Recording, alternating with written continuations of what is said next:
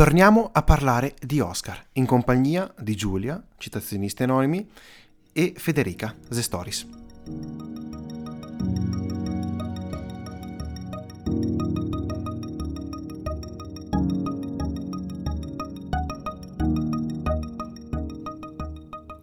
Direi di partire subitissimo in quello che sarà probabilmente un episodio abbastanza lungo e direi vivace, vedendo le opinioni anche contrastanti che stanno emergendo nel corso delle settimane a seguito della cerimonia, della 93esima cerimonia di premiazione degli Academy Awards. Partirei subito dalle vostre opinioni generali su quella che è stata questa, questa edizione e questa annata. Io, bene o male, l'ho ritenuta molto, molto fottotono, anche a causa ovviamente della, della pandemia. Non so voi cosa, cosa ne pensiate. Allora, io devo dire che anch'io l'ho trovata decisamente sottotono. Mm, in realtà non avevo grandissime aspettative, nonostante comunque alla produzione ci fosse uno come Soderbergh. E quindi, vabbè, l'apertura con in pieno stile Ocean's Eleven prometteva molto bene, ma devo dire che si è perso tutto il contorno, no, di quello che c'era agli Oscar in generale, no? l'attesa del red carpet, il best dressed eh, o il peggior vestito e tutto, anche le esibizioni musicali durante l- la cerimonia che sono state in realtà registrate prima della cerimonia, quindi diciamo che queste, mhmm, questa rivoluzione anche nell'ordine dei premi all'interno della cerimonia non ha particolarmente giovato allo spettacolo, infatti poi i rating non è che hanno particolarmente premiato questa edizione e quindi diciamo che la componente spettacolo si è un po' persa a mio parere, ehm, anche se ho recuperato diciamo a posteriori a spezzoni lo spettacolo per la prima volta, ecco, di solito seguo sempre in diretta.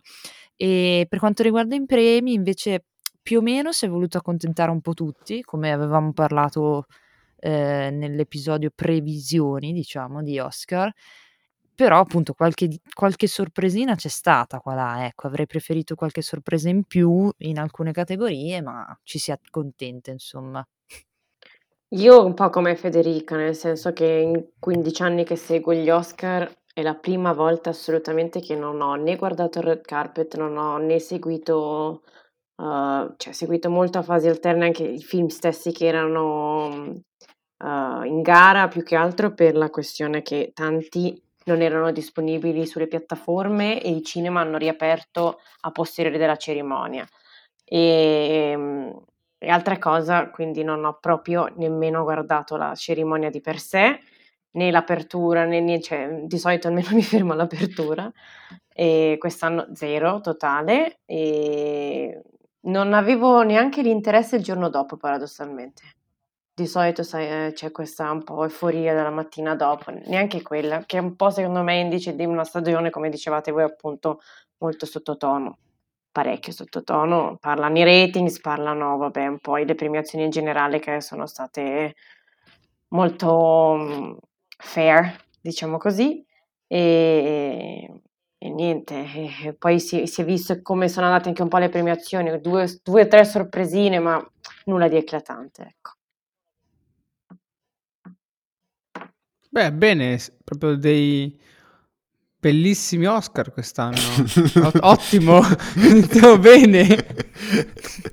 Beh, ci sta anche visto comunque, comunque il periodo, è stata una cerimonia sicuramente eh, sottotono e anche ovviamente a causa del, delle, de, dei premi che ci sono stati. Per un pubblico più mainstream chiaramente vi era la mancanza di quelle forti stelle di Hollywood che da sempre fanno da, da contorno e poi portano quello che può essere uno spettatore medio. E sarà interessante vedere l'effetto che avrà sul botteghino eh, per, questo, per, quanto riguarda l'Oscar, eh, vedendo bene o male come, come, sono, come, è partito Nomadland in Italia, direi che l'effetto Oscar, perlomeno all'estero, mm. si è sentito secondo me e sarà curioso vedere come si sentirà poi in, in terra americana.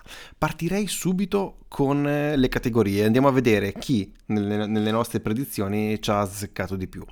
Migliori effetti visivi ha vinto Tenet e qui credo che eravamo tutti d'accordo alla fine. Vai. Non so se qualcun altro ha. No, no, avevamo detto più o meno tutti. Cioè, era abbastanza Unico prevedibile premio. che Nolan ne vincesse esatto. uno, che era quello di far saltare un aereo uh, su un set e non usare per niente effetti speciali. Diciamo che anche era l'unico su cui Warner Bros. aveva speranze, visto che la campagna per Tenet alla fine è stata praticamente inesistente. Quando lui ha capito che non riusciva a prendere la, la candidatura alla regia, hanno un po' perso le speranze, secondo me, anche loro. Quindi e anche perché onestamente gli altri candidati non erano Sì, particolarmente, diciamo, interessanti eh, tra, quelli che, tra, quelli che, c'erano. Quindi diciamo un premio che era abbastanza prevedibile. E miglior montaggio. Sound of Metal ha vinto e anche qui credo che in molti lo avevamo previsto mm. e predetto ed è comunque aveva già un, una sfida ben più ampia con uh, The Father, Nomadland, Promising Young Woman, The Trial of Chicago 7. Quindi sicuramente anche qui è una categoria comunque abbastanza difficile. Ha vinto Sound of Metal, un premio che eh, onestamente ci può stare alla fine, a meno che non facevi vincere tutto a Chloe Zhao, eh, no, ma, le, ma andavi a questo punto veramente a metterci una grandissima pressione su, su questo film e su questa regista che poi sarà il, il futuro de, de, dell'universo cinematografico Marvel, se ci pensiamo, perché sì. Chloe Zhao è pronta a debuttare sul, diciamo, nell'universo Marvel. Con gli Eternals, con, eh, esatto. Mm. Sì, con grande cast. Curiosissima di vedere eh, come si coniugherà questo suo stile con un mondo Marvel già ben consolidato e che nelle ultime fasi non ha avuto grandi scossoni, eh. A parte WandaVision che ha avuto tutto quel discorso meta, meta narrativo, Ma è so. un, è un prodotto Negli altri un si è un po' persa l'impronta. Di, WandaVision rispetto ai canoni sì, della... Molto slegato. Sì, sì, è molto... Mm.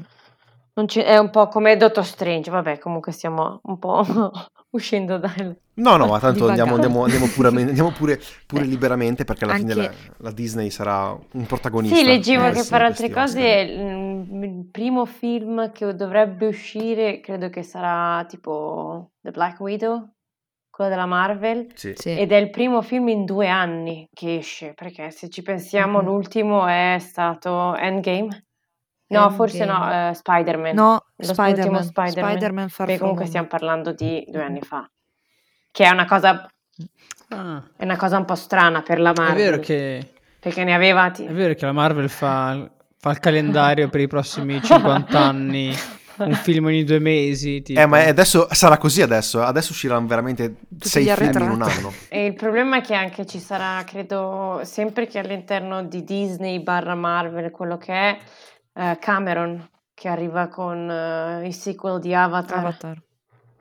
Ah, mm. che adesso lui era, era della mm. Fox. Eh sì, però la Fox adesso è dentro diventato... Disney. E eh quelli sì, sono tipo i prossimi quattro Natali, credo saranno occupati dai film di James Cameron.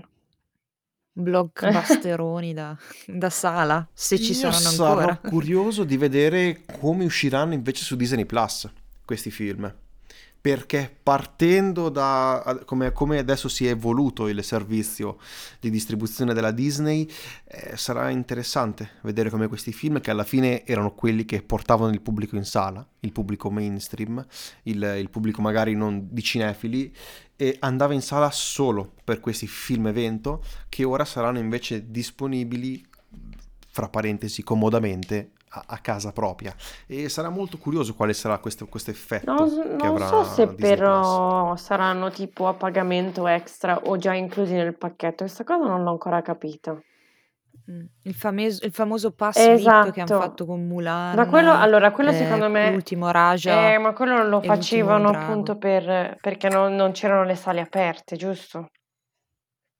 Sì. Però ad esempio anche Nomadland mi sembra sia su Disney Plus. Sì, ma è incluso nell'abbonamento, non è un pass VIP, VIP pass, quello che è, non, non mi ricordo. Sì, Ed diciamo è uscito che meno mainstream. Sì, sì perché eh, per coincidenza praticamente hanno riaperto anche le sale quella settimana. Io continuerò ad avere un'opinione terribile su, su, questa, su questa, cosa, so che sembrerò un po', un po' antico, ma credo che anche se vabbè il pubblico generalmente non credo che tutti fossero interessati ad andare a vedere questo film, ma un film come Nomadland deve essere visto in sala, cioè ha proprio la necessità di appartenere al grande schermo e questa cosa che esca in contemporanea trovo che anche che sia un un grande sgarbo, un grande sgarro a quelli che sono le, le, le, quelli che poi alla fine vivono di cinema e lo distribuiscono, ovvero le sale cinematografiche. Eh, sarà abbastanza interessante vedere come la Disney proseguirà. Tra l'altro il prossimo film della, della Pixar, eh, Luca, uscirà solo su Disney Plus. Su Disney Plus, sì. Vero. Che Anche questa Vero, sarà una vero. grande rivoluzione perché non uscirà, più, non uscirà più in sala. Cioè, dove è disponibile Disney Plus uscirà direttamente in streaming. Ed è un po' un, un grande peccato perché alla fine il, il film era, era quel film di- estivo che Sì.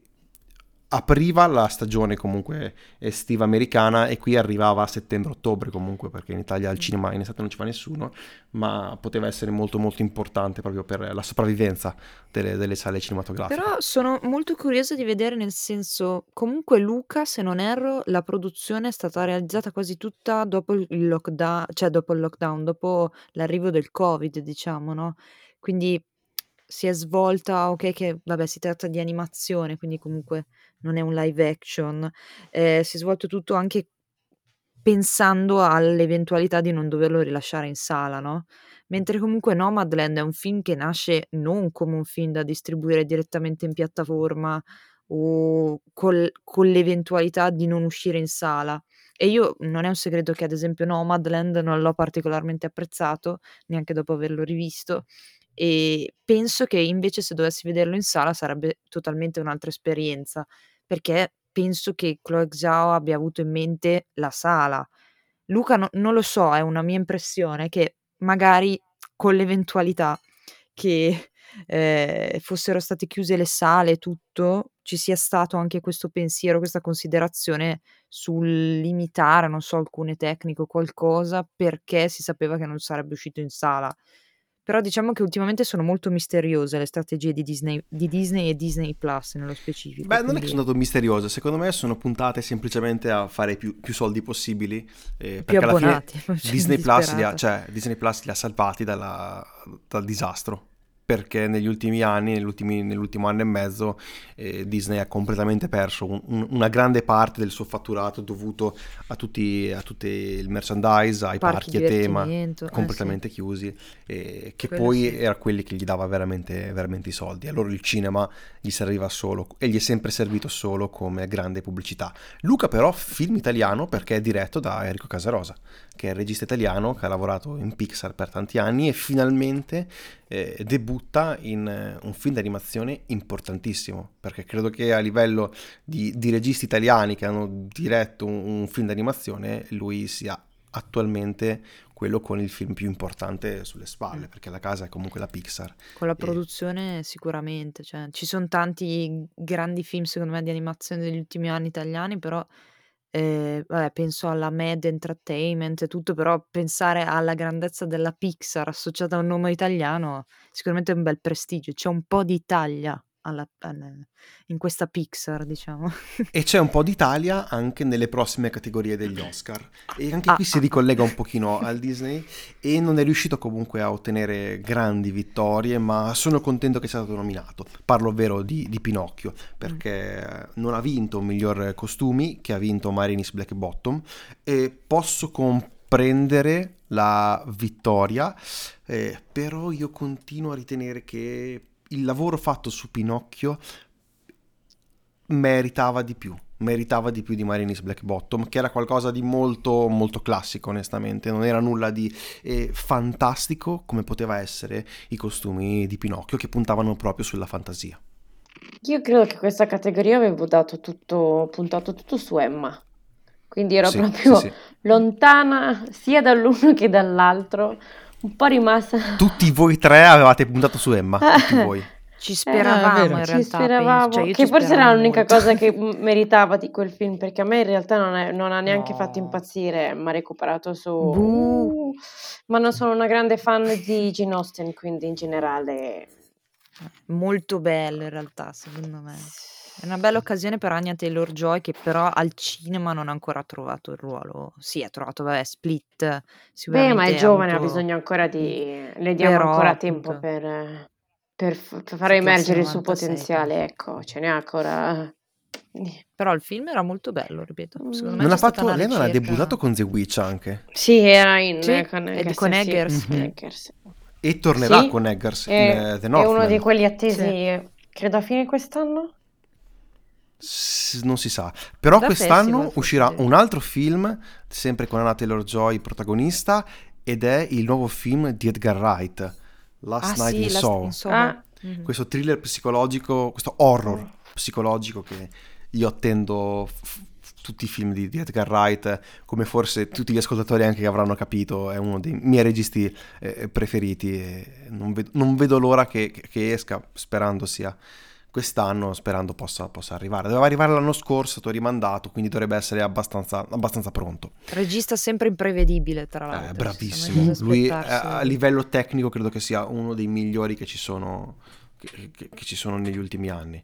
È proprio come riesce a fare lui le reg- la regia, come riesce a fare il montaggio dei suoi film è qualcosa di fuori di mente. Fuori di mente Vabbè, lui veramente. lo gira già pensando completamente al montaggio, con la musica e tutto quanto, cioè davvero ha già il montaggio fatto perfetto in testa e poi lo gira per ottenerlo. Beh, è pazzesco. Miglior make-up e, e hairstyling, non mi ricordo mai come tradurlo. Acconciature. Bene. Dai, Acconciature. sì. Parrucco, Sì, trucco e parrucco. dicevano una volta, no? Grazie. Trucco e parrucco. Perché oramai tendo a dimenticare, non so perché mi, mi riesco a ricordare il termine magari in inglese Eh, vabbè, più non in italiano la traduzione. Miglior trucco e parrucco. Myrenis Black Bottom ha vinto anche qui battendo Emma, banche- bacche- battendo E legge americana, Mank e Pinocchio. E io avrei dato comunque il premio questa volta ancora a Pinocchio, anche perché onestamente non è che c'era particolarmente da, da- veramente da Io avevo da- puntato- da, esultare da- Avevo puntato su Mank. Anche, anche. Il lavoro, mi Anche ricordo Mank che c'era tutto quel lavoro di fotografia digitale che poi dopo ne riparleremo perché vabbè Aurelio è sul piede di guerra su questa cosa. Da- davvero, anche stavolta ne vogliamo parlare. Ok, vabbè. È andata come è andata, purtroppo direi. Ehm, c'era tutto quel lavoro fatto sui colori, non colori, col bianco e nero, vabbè, eh, quindi avrei puntato su quello, però anche qua ha rivinto, cos'è? Ha rivinto Marines Bot- Black Bottom, no? Eh, Sì, sì, sì, sì. Un premio che onestamente secondo me è andato a mm, un po', mm, un po' a cavolo. Perché Pinocchio e Mank, è vero, meritavano, meritavano di più. Abbastanza deludente questa, questa categoria, come tante altre. Come la prossima, che ci- così ci colleghiamo subito con l'argomento un po', po' scottante, miglior fotografia. Ha vinto Mank di Eric Messerschmidt, ha battuto Judas and the Black Messiah, ha battuto News of the World, ha battuto Nomadland, ha battuto il processo Chicago 7. Eh, Auri, parti, parti pure tu, parti. Cosa ne ti pensi? lasciamo questo Allora, onore. io penso... Scatenato. Nuovamente sono qui a parlarne. Allora, iniziamo subito a dire, come abbiamo detto mille volte, che in realtà il miglior la miglior fotografia non aveva nessuno di- dei film in concorso, doveva averlo, e mai realmente a volte sempre. Perché è stato un Giusto, grandissimo film che non giusto. ha candidato. Uno.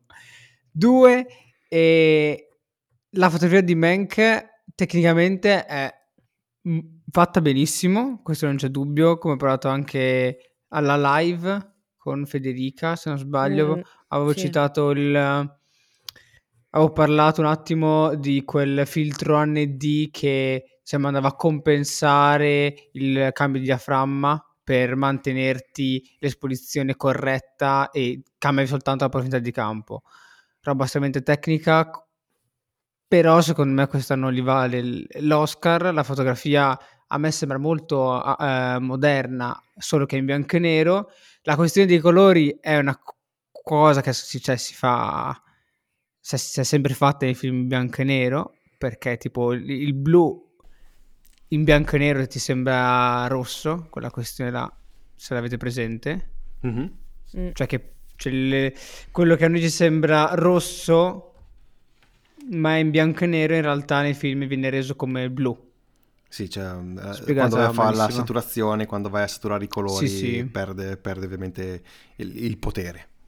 E poi, poi basta, solo questo. Poi il resto di quella effetto finto pellicola, il mio dubbio è perché non lo giri in pellicola? E e se non sbaglio, io ho provato un po' a informarmi, un po' mi sono anche stancato. Però, se non sbaglio, se non sbaglio, è prodotto da Netflix. Sì, sì, e sì. Netflix per i film eh, prodotti dalla casa di produzione Netflix ha delle ha una lista di eh, cineprese che devono essere usate, devono essere girate almeno in 4K, non, non inferiore. Ah, Quindi, per per una, esempio, l'Alexa Mini una- non va per una questione bene. di risoluzione poi sugli schermi, semplicemente. Ma, ma- ma in realtà no, chi è che si guarda i film in Beh, chi 4K è in che casa? È solo che loro... infatti, con la compressione poi si perde tutto. Eh, esatto, cioè loro hanno deciso i film che viene girati da casa produzione Netflix devono essere in 4K almeno al, se non sbaglio, il 90%, invece deve essere tipo 70, 60, 80 per i documentari. Potrei sbagliare questi numeri perché, boh, non è che sono importanti. Però secondo me ci sono certe eccezioni, cioè un film che poi verrà candidato agli Oscar, quindi con un grosso budget, potre- potevano fare pressioni per usare la pellicola piuttosto che usare il digitale. E secondo me rende di più l'effetto in pellicola, perché dopo è realmente pellicola e poi tutto un altro discorso dell'esposizione. Solo questo, nel senso, perché ci metti un sacco di post quando in realtà puoi farlo a priori e è già, già reale l'effetto. Perché, well risposta, perché Vai, secondo me vai. il eh, direttore della fotografia non era capace di girare in pellicola. Cioè, molto semplicemente è- è perché ci vuole completamente Probabile. ci vuole Pro- probabile, completamente perché tutta un'altra un- un- Se non sbaglio, lui ha fatto Mindhunter sempre Sì. con uh, Fincher e poi altre serie TV. Quindi Sì. cioè, House of Sì, sì, Cards. Quindi è un, un, diciamo, un direttore della fotografia che punta molto probabilmente sul eh, digitale e sull'innovazione. E mentre ad esempio, mai raramente a volte sempre, mi sembra che sia stato, sia stato girato in pellicola, se non sbaglio. lei usa molto 16 mm, quindi Mm. se non sbaglio l'ho usato anche lì. Ecco, Hélène eh, Duval, o eh, come beh, si pronuncia. Ma sai, la differenza comunque si nota. È curioso che non l'abbiano notato quelli della- dell'Academy. Hanno notato gli argomenti cui trattava il film. Andiamo avanti. o volete parlare voi della fotografia? Io in realtà... Beh, per Oh. me... oh, Vai, vai. vai, vai. Scannatevi, scannatevi, sì, sì, fate, Fede, fate vai botte. te, Sopra... vai te, vai te. No, per me Nomadland, cioè se c'era una categoria che Nomadland meritava a pieno titolo, forse era, era anche questa. Forse. Forse. Io ripeto, molte riserve su Nomadland, francamente. Ha tante scene cartolina, a mio parere, ma anche, cioè, tante scene molto interessanti come scene cartolina, un po' stucchevoli, anche per la fotografia.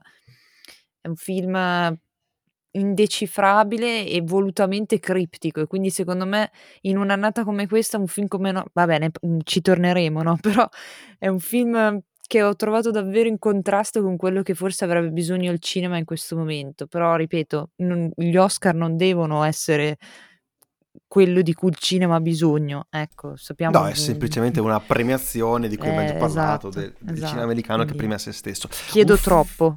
Una conto. fotografia che a me è piaciuta molto è quella di Judas and the Black Messiah. Quella veramente mi è piaciuta tantissimo e tra quelli, tra la cinquina probabilmente è quella che avrei fatto vincere. Perché riesce a fare eh, sì il... Ecco, qui è veramente fatto bene perché non punta ad un periodo storico, non gira in pellicola, ma riesce a girare in digitale, ma al tempo stesso a utilizzare sì una fotografia moderna, però perfettamente ambientata in quel periodo. È difficile da spiegare e secondo me va vista perché è veramente bella come, come fotografia. Ma mi ha particolarmente colpito. Una delle cose che più mi ha colpito di, di quel film, tra l'altro. Miglior scenografia, qui ha vinto Mank. E secondo me ci poteva stare. Cioè è un premio, questo premio lo vedo giusto. Eh, era in concorrenza con The Father, Marinis Black Bottom e News of the World e Tenet. E quindi vedendoli, sì, può aver vinto Mank e è giusto. Non so voi cosa ne pensiate. Anch'io, se non sbaglio, avevo puntato su Mank in questo caso. Sì. Sì, un po' tutti credo avevamo puntato su, su Mank. Era, mm, eravamo c'eravamo d'accordo d'accordo su, su questo, cioè, anche perché insieme mm, a poche altre cose del film fu- funzionavano. Sì, c'è una bella ricerca qua, ci sta. Poi il cercare di omaggiare sempre Quarto Potere, cioè con i riferimenti anche della scenografia, quindi ci sta secondo me, ecco. Sì, la scenografia è veramente, è forse la cosa più bella che ha quel film. Proprio una di quelle L'unica? che ti rimane le poche cose che funzionano del film, mettiamola giù così per essere proprio Dai, stiamo, stiamo molto vaghi. vaghi, così non ci non litighiamo, siamo Creiamo nemici. esatto, siamo tutti a posto Nemici. e va bene così perché Mentre una categoria che secondo me ha unito tutti è miglior sonoro. Vince Sound of Metal, eh, che è meritato per come, per come è stato eh, esposto in scena, per come si è udito il sonoro in questo film. Eh, credo che abbia fatto bene a vincere rispetto a Mank, a Greyhound, a News of the World e a Soul. Eh, non credo che ci siano dubbi che forse probabilmente era uno dei premi più meritati di, di quest'anno.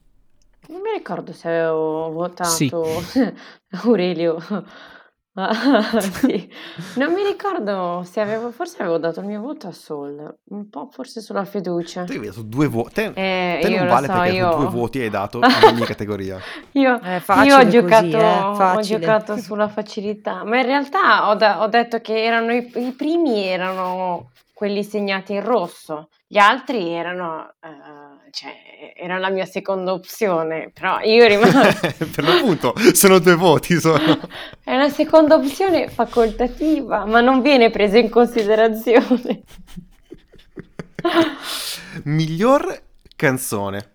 Fight for You. Oh, Che bella questa categoria, Questa, guarda, è l'unica cosa quando mi sono svegliata lunedì Gioia mattina, immensa. quando ho visto lì, ho detto, vabbè, posso anche non guardare la cerimonia, ma sono contenta di questa cosa. Guarda. Abbiamo, capi- abbiamo più o meno capito tutti che non ha vinto chi veniva pro- Laura pronosticato, non è c'è, andata via. è andata via, non ha vinto l'Oscar neanche quest'anno. Neanche quest'anno, credo che non l'abbiano mai candidata prima. Unica Cioè, sola volta. credo che sia la sua prima e unica volta Speriamo, che ci poteva scusate, riuscire. eh, ma... E mi dispiace per Yusavik, onestamente. Mm, ci può stare che Fight for You abbia, abbia vinto. eh, forse tra quelle la canzone migliore, la canzone anche un po' più americana che uno possa. Molto alla Marvin Gaye, Mm. anni 70, un po'. E quindi, quindi ci sta. E miglior colonna sonora, anche qui abbastanza telefonata, ha vinto Soul, battendo da Five Bloods, Mank, Minari e News Award. Minari mi è piaciuta tantissimo la colonna Molto sonora. bella, sì. È veramente eh, bellissima. L'ho visto, l'abbiamo visto, ne abbiamo parlato nell'episodio- precedente. È una delle cose che più mi è rimasta impressa eh, di quel Mm. film. E- però è contro la Disney, quindi non può, non può vincere. Anche se veramente è bellissima la, La... L'avevo messo io come seconda, ma sem- io non ho ancora visto il film, che è fra altre cose disponibili adesso, a parte nei cinema che lo, lo trasmettono, è anche disponibile su Dove Now c'è? TV, comunque Sky, su Ah, Sky. certo. E, mm, eh, l'ho ascoltata e mi era piaciuta moltissimo, aveva quelle mm, note un po' alla Debussy, c'ha qualcosa che ricorda un po' qualcosa. Ed è perfettamente, ed è perfettamente intonata Col- con, il- col- con il eh, mood del esatto, film. pe- presumo. È ah. perfetta per il film. Per il film è veramente una Mm. delle colonne sonore che meglio proprio azzeccano il, il tono e le scene che uno va a vedere. Quella mi ha particolarmente colpito. Però ha vinto solo, ha vinto, che è della Disney e Sì, no, parla di cantanti e quindi non No, poteva vabbè, a parte vincere. quello, ma Giusto. poi avevamo vinto tutta la stagione Reznor e Atticus Ross, quindi c'era abbastanza... Sfidavano se Sì, stessi. loro erano stessi, contro loro stessi e non è che avevano molte altre Manca. opzioni valide, a par- parte Minari, come che si chiama?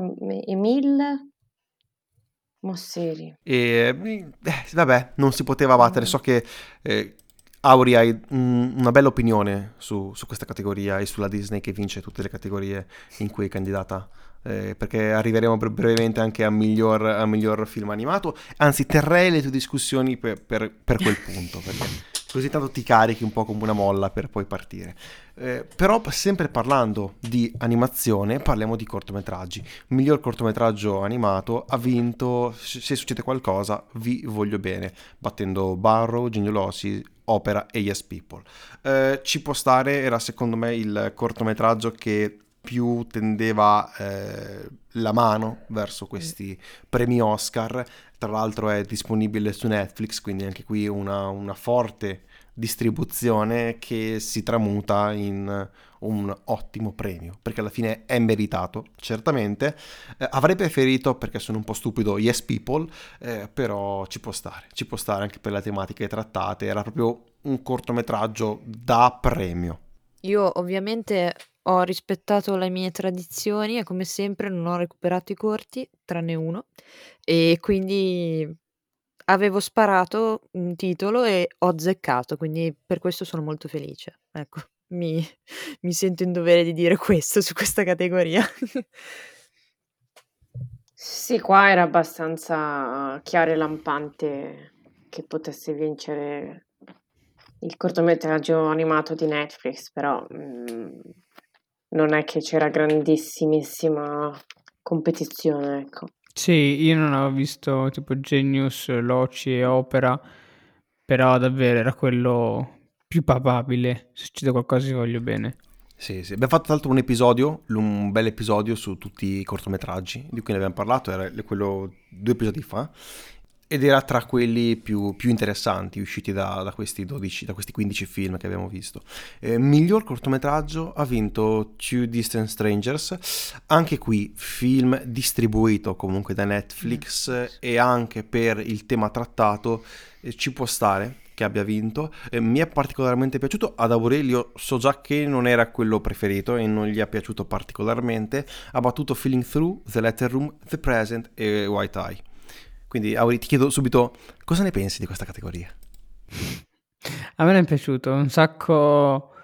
Boh, quella pomposità americana è venuta fuori un sacco anche alla fine. Cioè, no, alla fine tutta la storia, tutto come è costruito e quello che ti vuol portare ti costringe a, a provare quelle sensazioni è davvero davvero americano e quindi... Ricattatorio? Boh. sì, cioè, senso, ti prende, ti costringe a provare quelle sensazioni da un po' tu dici, vabbè, è come stato un, una violenza, come Hitchcock che non voleva, non voleva conoscere Spielberg perché l'avrebbe fatto sentire una puttana, quella cosa qui. cioè, è, è, è, davvero quello. E, boh, mi piace. Molto interessante, cioè, interessante argomento, come ho detto, molto interessante. Io mi soffermavo molto alla fine a leggere sono delle scritte interessanti, anche se sono contro alle scritte e a schermo e va bene e io ho tutt'altre idee basta finito tra l'altro questo è un altro premio Oscar per un uh, giocatore dell'NBA perché Kevin Durant è il produttore di questo film. E quindi dopo Kobe Bryant a un altro giocatore dell'NBA riesce a ottenere il, il, premio come un premio Oscar. Molto molto interessante. Questa cosa qua però è un po' particolare perché un po' si riaggancia secondo me al discorso che l'NBA si sta un po' mm, come dire eh, spettacolarizzando e politicizzando. No, ma a parte quello, non tantissimo quello, il fatto che voglia mischiare Ehm, lo sport col mondo del cinema, un po' mi riferisco al mhmm Bello, hanno sempre Space al allo Space Jam, quello ade adesso quello con come si chiama? LeBron James. LeBron. Sì, eh beh, quello Che sarà sarà no vabbè, quello sarà proprio raga, proprio io sono onesto, io sono onesto. Il primo Space Jam è un film oggettivamente brutto. È invecchiato male e si vede che era fatto semplicemente per i bambini e Ma per tirare cult. su soldi. È cult. Eh, però a me è piaciuto un sacco. Però a me cult. è piaciuto un sacco. Cioè Lo io sappiamo Sì, tutti a memoria, certo, perché lo sappiamo a memoria. Il problema è che questo nuovo vuole andare, non lo so, a a riprendere quel mood. Magari fra 20 anni, 25 anni sarà un qualcosa di Eh, Però adesso, secondo me, magari Ma visto dai nostri occhi che siamo cresciuti con Michael mh, Jordan esatto. e Bill Murray che arriva ad aiutare Michael Jordan, però non so. Eh, avete visto il trailer? Cosa ne pensate del trailer del, del nuovo Space Io Jam? mi, mi astengo, mi- come dicono in America, mi appello al quinto. io, io non ho visto il trailer ma vi chiedo per chi è indicato cioè il target è per Bambini. tutti per Bambini, bambini bambini, comunque no? ok È proprio... cercano allora- una nuova generazione alla Ah, fine, molto il probabilmente ai nostri occhi farà davvero schifo. Possiamo fare una cosa? Puoi vederlo in diretta? Adesso? Sì. Ma quanto dura? Beh, durerà, è un trailer. E Una fermo trailer- la live, vabbè, così vabbè, ho la... un trailer che ti spiega tutto il film. Quindi... Mm, guardalo, guardalo, guardalo. Eh, così adesso faccio sapere che stoppo e quando ripartiamo avremo l'opinione di Aurelio in diretta, a caldo. Io ho guardato il trailer, come volevo annunciarvi, e a parte la storia che sembra davvero bruttina e senza capo né coda, sembra tipo Ready, Play- Ready Player One, cioè... È vero, eh. Sta roba sparaflesciata, ma boh, che n- fine a Zio. se stessa. Zio Basta. Spielberg.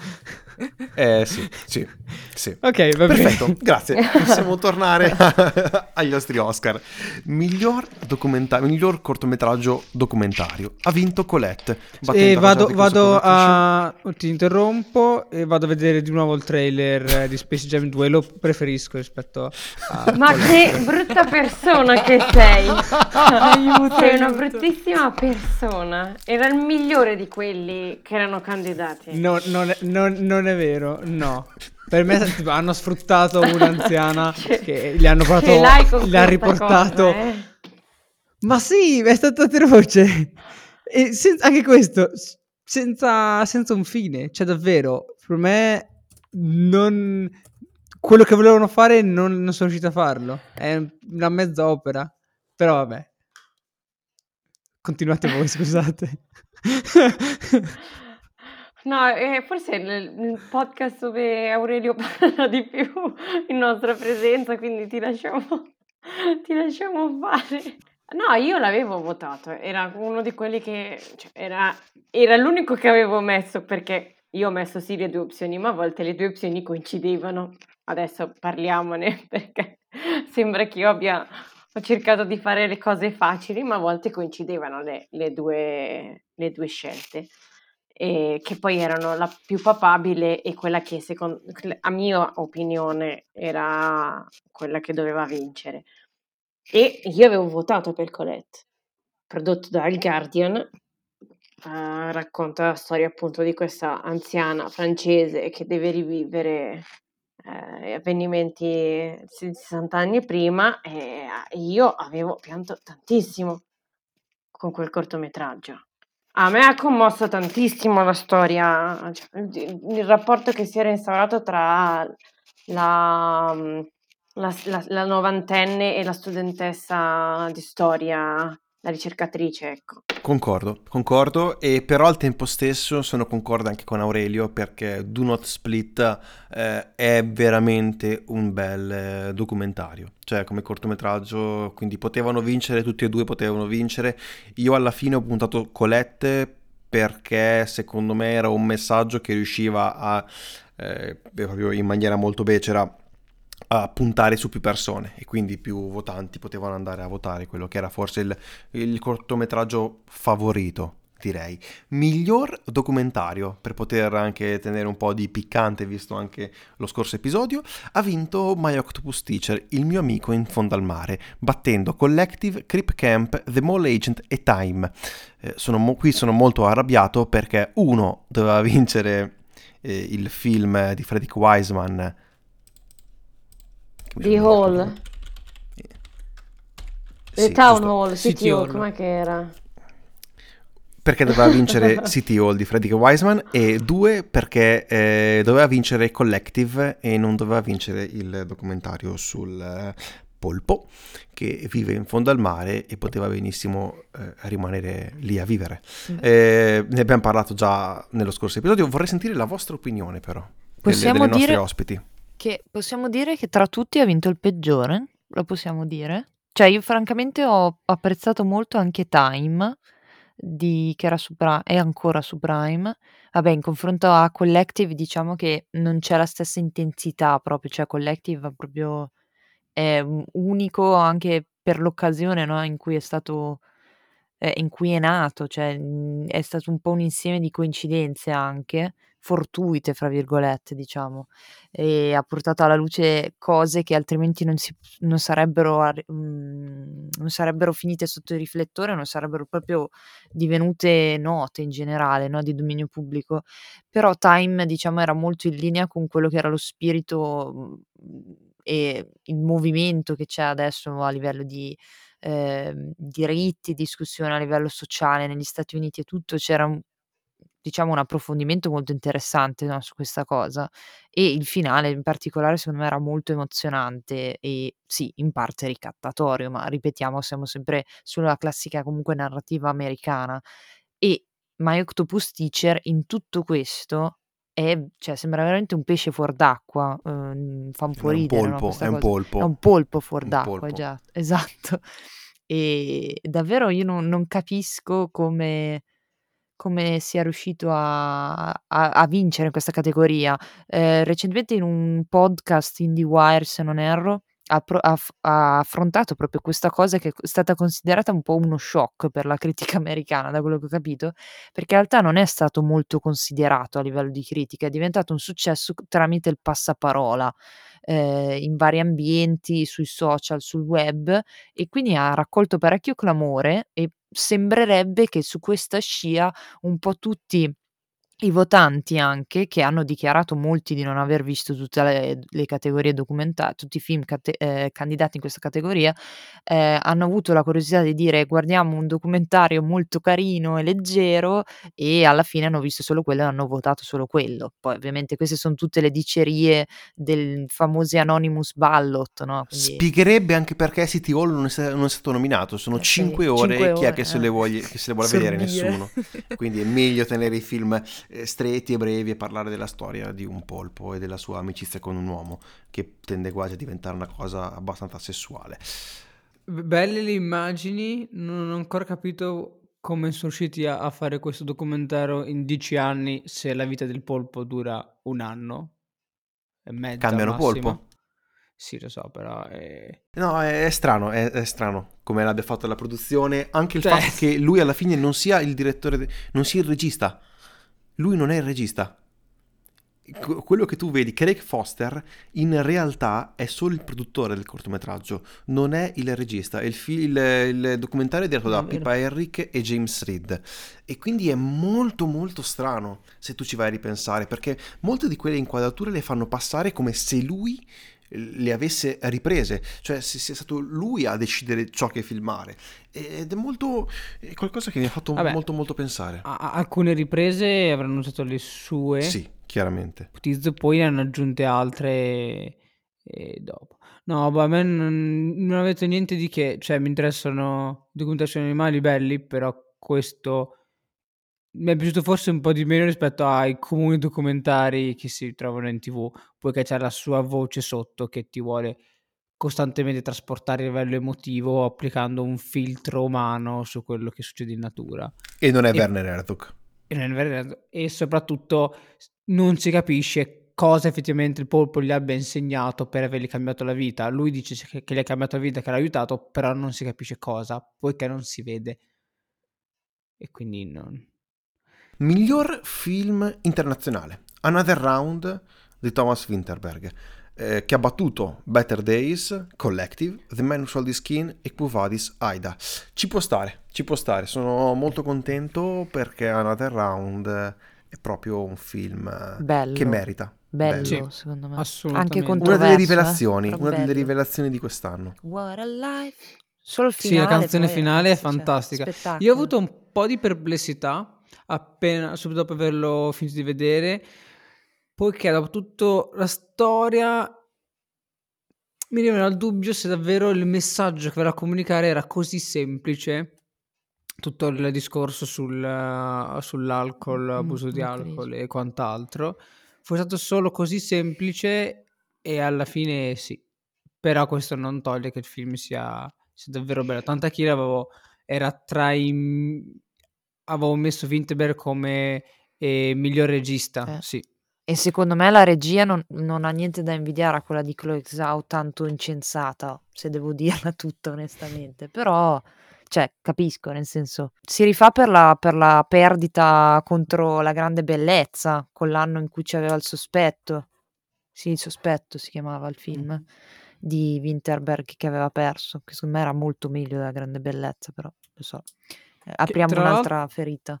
tra l'altro se non sbaglio, ho cercato, ehm, son già stati acquisiti i diritti per fare il remake Sì, di Another che Round roba dalla assurda, con DiCaprio, di sì, sì. DiCaprio. È stato DiCaprio, annunciato sì. neanche 20 Cioè, che, che senso ha? 24 ore dopo come che ave- Parasite, ragazzi. vinto. Assurda. Assurda. Cioè, io l'ho trovata una cosa assurda. Non riesco a, capi- non riesco a concepirla questa cosa di rifare il Ma remake. Winterberg pare sia contento. Però, boh. Vabbè, Vabbè. certo, l'hanno pagato. cioè. Contento lui, Eh. insomma. Gli è andato un sacco di soldi, gli è andato sicuramente, cioè, molto felice di questo. Cioè, ri- riesce a guadagnarci due volte da un film, riesce a guadagnare Eh, sì. almeno, cioè è assurdo. Eh, la cosa però mi vorrei un attimo ricollegare anche a miglior regia, da una parte hai un regista danese, dall'altro hai una regista americana che deve andare a dirigere Cino-americano, attenzione. Cino-americana che deve andare a dirigere uno dei più importanti film del futuro della Disney. E quindi secondo me questo ti fa anche capire quali sia il, il peso dei, dei vincitori e ci torneremo E della brevemente. Eh, esattamente. Ci torneremo brevemente perché adesso parliamo del miglior film d'animazione che ha vinto ovviamente Soul. Eh, speravo Wolf Walkers ha vinto Soul. Ci può anche stare, cioè ci può stare perché Soul è un bel film.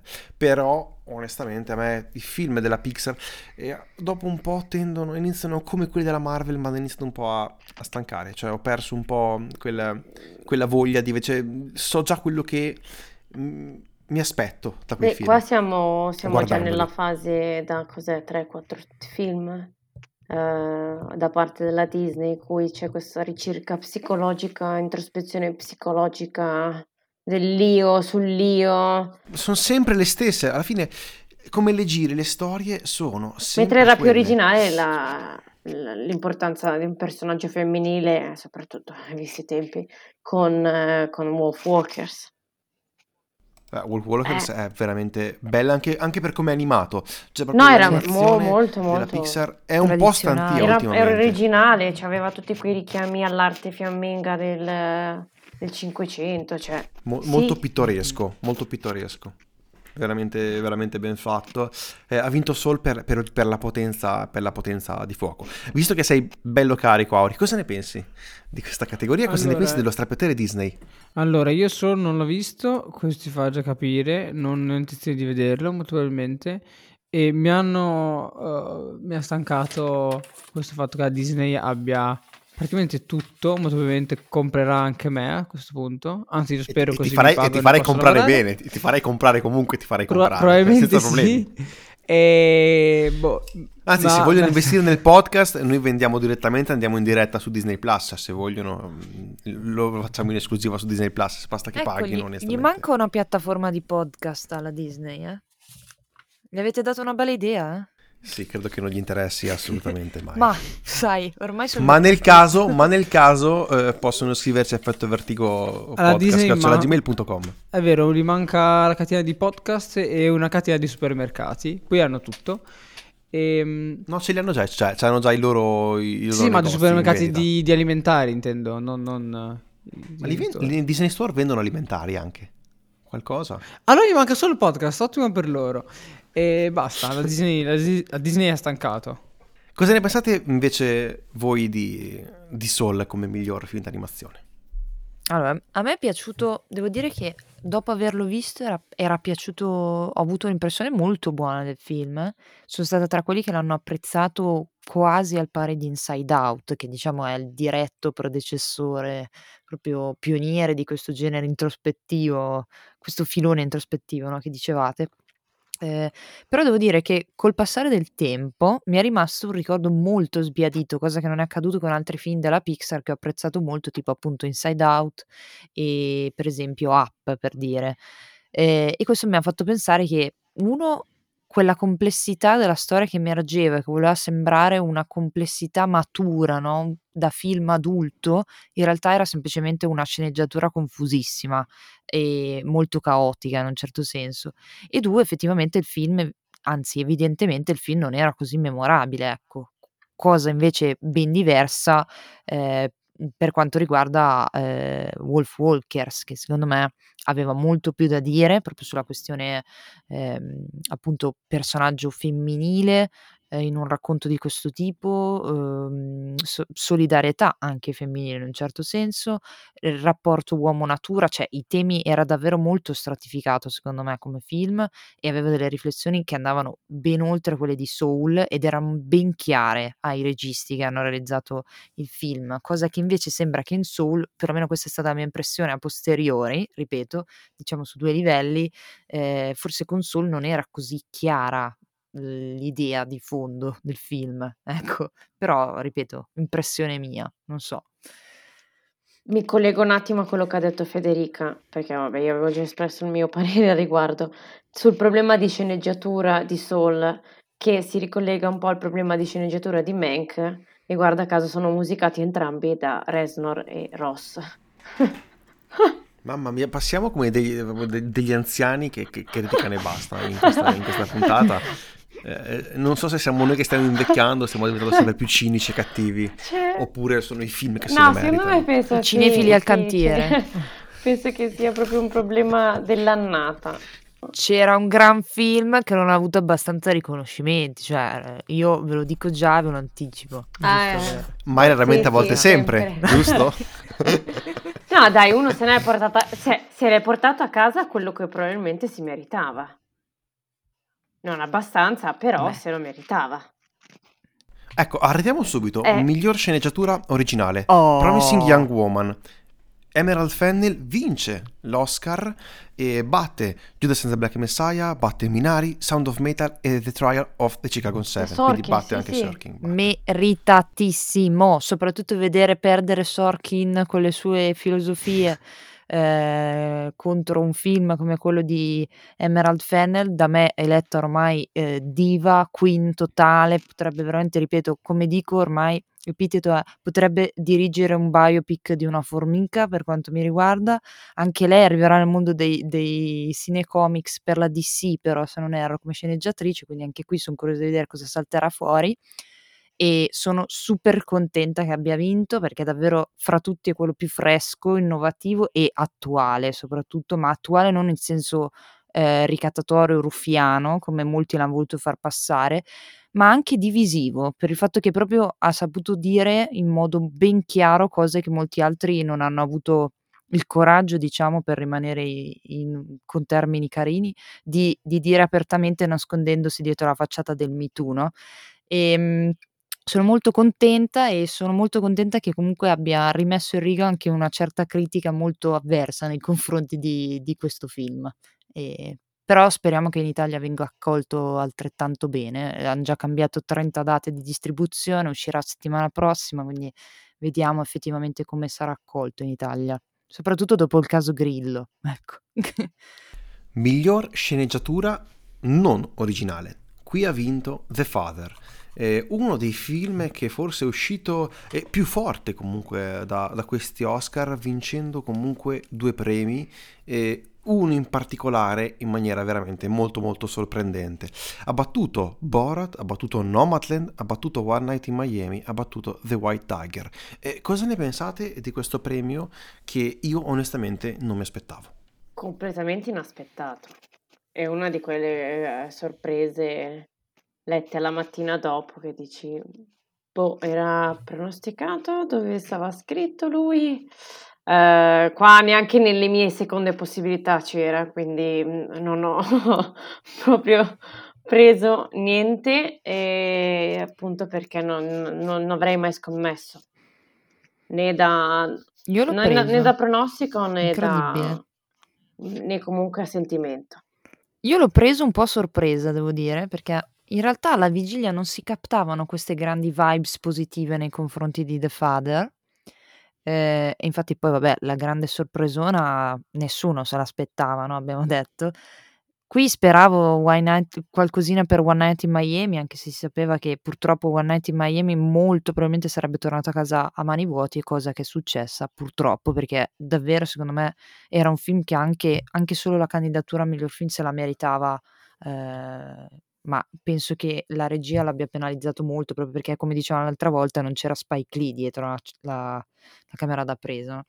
E, ehm, e, devo dire che The Father in realtà lo trovo molto meritato perché dopo averlo visto credo sia stato molto interessante il lavoro che han fatto per cercare di mettere in scena la condizione del protagonista, ehm, cosa che in questi casi solitamente viene sempre vista dalla prospettiva di chi gli sta intorno, no, ehm, in questo caso invece c'è un lavoro proprio sul cercare di immedesimarsi col protagonista che è è molto interessante secondo me, quindi ci sta secondo me la vittoria.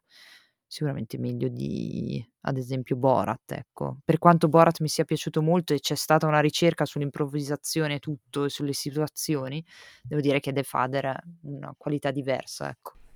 No, invece Borat io l'ho trovato, cioè a me piace, lui piace tantissimo, Shabaran Cohen piace tantissimo, eh, Borat 2 però onestamente non meritava nemmeno di essere nominato in nessuna delle categorie a, a questi Oscar, il che ti fa comunque pensare anche non c'erano tanti altri film e non capisco come abbiano fatto a, a nominarlo come miglior sceneggiatura non originale, visto che la sceneggiatura del film è anche veramente è la parte forse meno interessante eh, di Borat 2.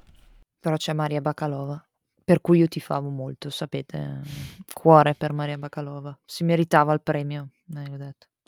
Per la miglior attrice non protagonista, infatti è la prossima, e dove ha perso Maria Bakalova, ha Poverina. perso contro Yong Yu Jung di, con eh, Minari, ha fatto Sonja, e abbattendo anche tra l'altro Glenn Close, Olivia Colman e Amanda Seyfried. Eh, anche qui un premio secondo me sicuramente meritato perché la sua interpretazione è quella che forse rimane più eh, tra tutte quelle del film. Unica. Eh, sì, anche quella del bambino. A me è piaciuta anche molto quella mm-hmm. del bambino, molto quella di David. E può starci, può starci un premio molto neanche troppo di sorpresa, ma comunque interessante. Altra sorpresa, non l'avevo pronosticata questa perché mi ero giocata tutto su la, l'Oscar dato a Glenn Close così tanto per. eh, però cioè, è, legge, è legge americana è no no ok cioè, proprio sì, Ron Howard sì, sì. lo rovina completamente brutto, secondo me Senti, non ha una immagine ben chiara mm. Ron Howard mi ha fatto veramente arrabbiare in quel film perché non riesce a trattare argomenti importantissimi con la necessaria capacità di, di, mostrarli. Cioè, le prime tre inquadrature di lati di biciclette rappresentano meglio tutti i problemi che vengono espressi in due ore di film. Le prime tre inquadrature, 30 secondi iniziali di quel film valgono molto di più di, legge, di tutta legge americana e tutti gli argomenti trattati. Mm, in realtà penso che per legge americana, cioè noi da, mm, non lo so, da spettatori non americani, secondo me facciamo fatica a entrarci davvero in elegia americana, la storia che c'è, mi rendo conto che c'è un, un sicuramente un filtro, no? Eh, un filtro a livello culturale sulle esperienze, sullo stereotipo che c'è in giro intorno alle persone che sono al centro della storia dell'elegia americana. Quindi mi rendo conto che per noi magari non sia risultato in generale anche solo un film accettabile, però sembra quasi che nella, eh, alcuni della critica americana se la siano presa molto sul personale per questo film, che io francamente non ho trovato così brutto come è stato massacrato. Sarà che io ogni volta che vedo Amy Adams, mh, mm, almeno la sufficienza al film la do sempre. Quindi, eh, però il grosso problema che ci ho visto è stata la regia, cioè una regia che, boh, mh, mm, potevi mettere chiunque al posto di Ron Howard avrebbe fatto di meglio probabilmente, ecco. Però a livello di interpretazione tutto, secondo me non era così tremendo da razzi award, ecco, come invece è andata a finire per quel povero film. E per la povera Glenn Close anche. Di tutto, però non credo che sia povera, onestamente. Vabbè, quello no. Con tutte le candidature, comunque qualche riconoscimento collaterale di fama, gloria e non solo, e conto in banca, penso. Eh, devo dire che si è riuscita a guadagnare qualcosa, poverina. No, comunque tornando un attimo al discorso era mhmm, avevo giocato tutto sulla Close, appunto, e al massimo me la sarei giocata sulla Coleman. Che Eh beh, sì, è cioè vero, è eh. vero. Olivia Colman era anche la mia per favorita, Molto amata dall'Academy molto amata, ma poi comunque, ehm, appunto, il film sembrava giocarsela principalmente sulle due performance. Quindi se proprio doveva andare a vincere qualcosa era o quello o cioè, poi alla fine è successo quello che è successo con l'attore protagonista, però eh, la sceneggiatura proprio no, la sceneggiatura origina- non originale non era proprio, cioè, perlomeno non, non, da me non era stata preventivata. Eh, forse Olivia Colman era quello più prevedibile per The Father, che poi non ha vinto. No, beh, io l'avevo un po' esclusa perché aveva appena vinto l'Oscar, cos'è, due anni fa. Però non è poi detto perché era... Oscar, Emmy, Golden Globe, Sì, quasi penso... tutto. Ne manca solo il, il, il Grammy, le manca per diventare un EGOT Il e Goat, e il Tony sostanzialmente. Mm, il Tony, sì. però il problema è che poi eh, non è un problema perché all'Academy comunque piace premiare sempre le stesse persone, vedi Marsala Ali che aveva vinto nel 2000, non mi ricordo cosa, per, eh, 16, per Moonlight, Moonlight e poi l'ha rivinto a distanza di due... o eh, 17, l'ha rivinto poi... 2017 Eh, 2019, sì, eh, Moonlight e eh, l'ha Green rivinto Book. subito a distanza di poco, quindi un po' probabilmente era papabile lei. Poi eh, invece abbiamo puntato su completamente l'unico, cioè sostanzialmente abbiamo, come dicevamo all'inizio, la cosa è che eh, sono stati un po' accontentati tutti. Tutti, tutte le varie categorie immaginabili e possibili, eh, po' così. Però dai, attenzione, qui abbiamo avuto il miglior ringraziamento, sì. cioè il miglior discorso di L'unico che, ringraziamento, l'unico degno sì, di che nota, infatti è, secondo ri- me, è rimbalzato ovunque. Mm, molto simpatico, dai, con Brad Pitt, Produttore del film. Mm, mm, con la Eh, Plan B, proprio, quindi L'unico- l'unica grande stella probabilmente di questi, di questi, di questi Oscar sì. nota al, al- grande pubblico. Miglior attore non protagonista Daniel Kaluuya, eh, che ha battuto Sacha Baron Cohen, Leslie Odom Jr., Paul Raci e la Keith Stanfield. Eh, io avrei dato il premio onestamente a Paul Raci, ma ho pronosticato Daniel Kaluuya Eh. perché la sua interpretazione in Giudice Black Messiah eh, era fatta apposta per vincere l'Oscar, fatta proprio di quelle Mm. che sono state fatte secondo me pensando a questo premio. Qua più o meno l'avevamo pronosticata tutti, credo, no? Che era. Sì. aveva vinto tutta. eh, Pare che, mi pare di aver letto anche in giro che sia proprio uno dei primi ad aver vinto tutti i premi immaginabili possibili della stagione. Ha, ha vinto tutto, vabbè, poi BAFTA giocava un po' in casa perché lui è, British, È sì, esatto. Mm, mm. Nonostante si sia pulito benissimo l'accento, cioè Eh, sì, nei film che fa non si quasi sente mai quasi che, mai che che- è inglese. Io non me ne ero accorta. che, che è British, però Però so che viene da cos'è Skins, la sua eh, la, la- la serie TV, sì, quella aveva lanciato, che l'ha esatto. lanciato. Mm. Però eh, e quindi e questa era abbastanza prevedibile eh, e non fuori dai programmi. Ecco. Mm. Miglior Eh. attrice Frances McDormand per Ma la qua, Nomadland. Anche questa, secondo me, qua proprio, qua proprio è stata una cosa tiratissima. eh sì, era, era all'ultimo respiro, però alla fine, però alla fine ha vinto quella più aspett- che tutti si aspettavano, cioè ha vinto la McDormand, ha vinto. Che anche lei, tra l'altro, ha vinto recentemente, Sì, cioè, sì, aveva quindi vinto Sì, 3-4 due anni anni fa. fa. No, tre, sì, tre. L'anno di The, The Shape of Water era, sì. Che lei aveva vinto Eh, con sì, eh, a Tre manifesti a che lì però ci stava. No, che Tre manifesti a Billboard? A Ah, Ebbing, Ebbing, M- scusate. Missouri, non è eh, Billboard. Ebbing, Missouri, sì.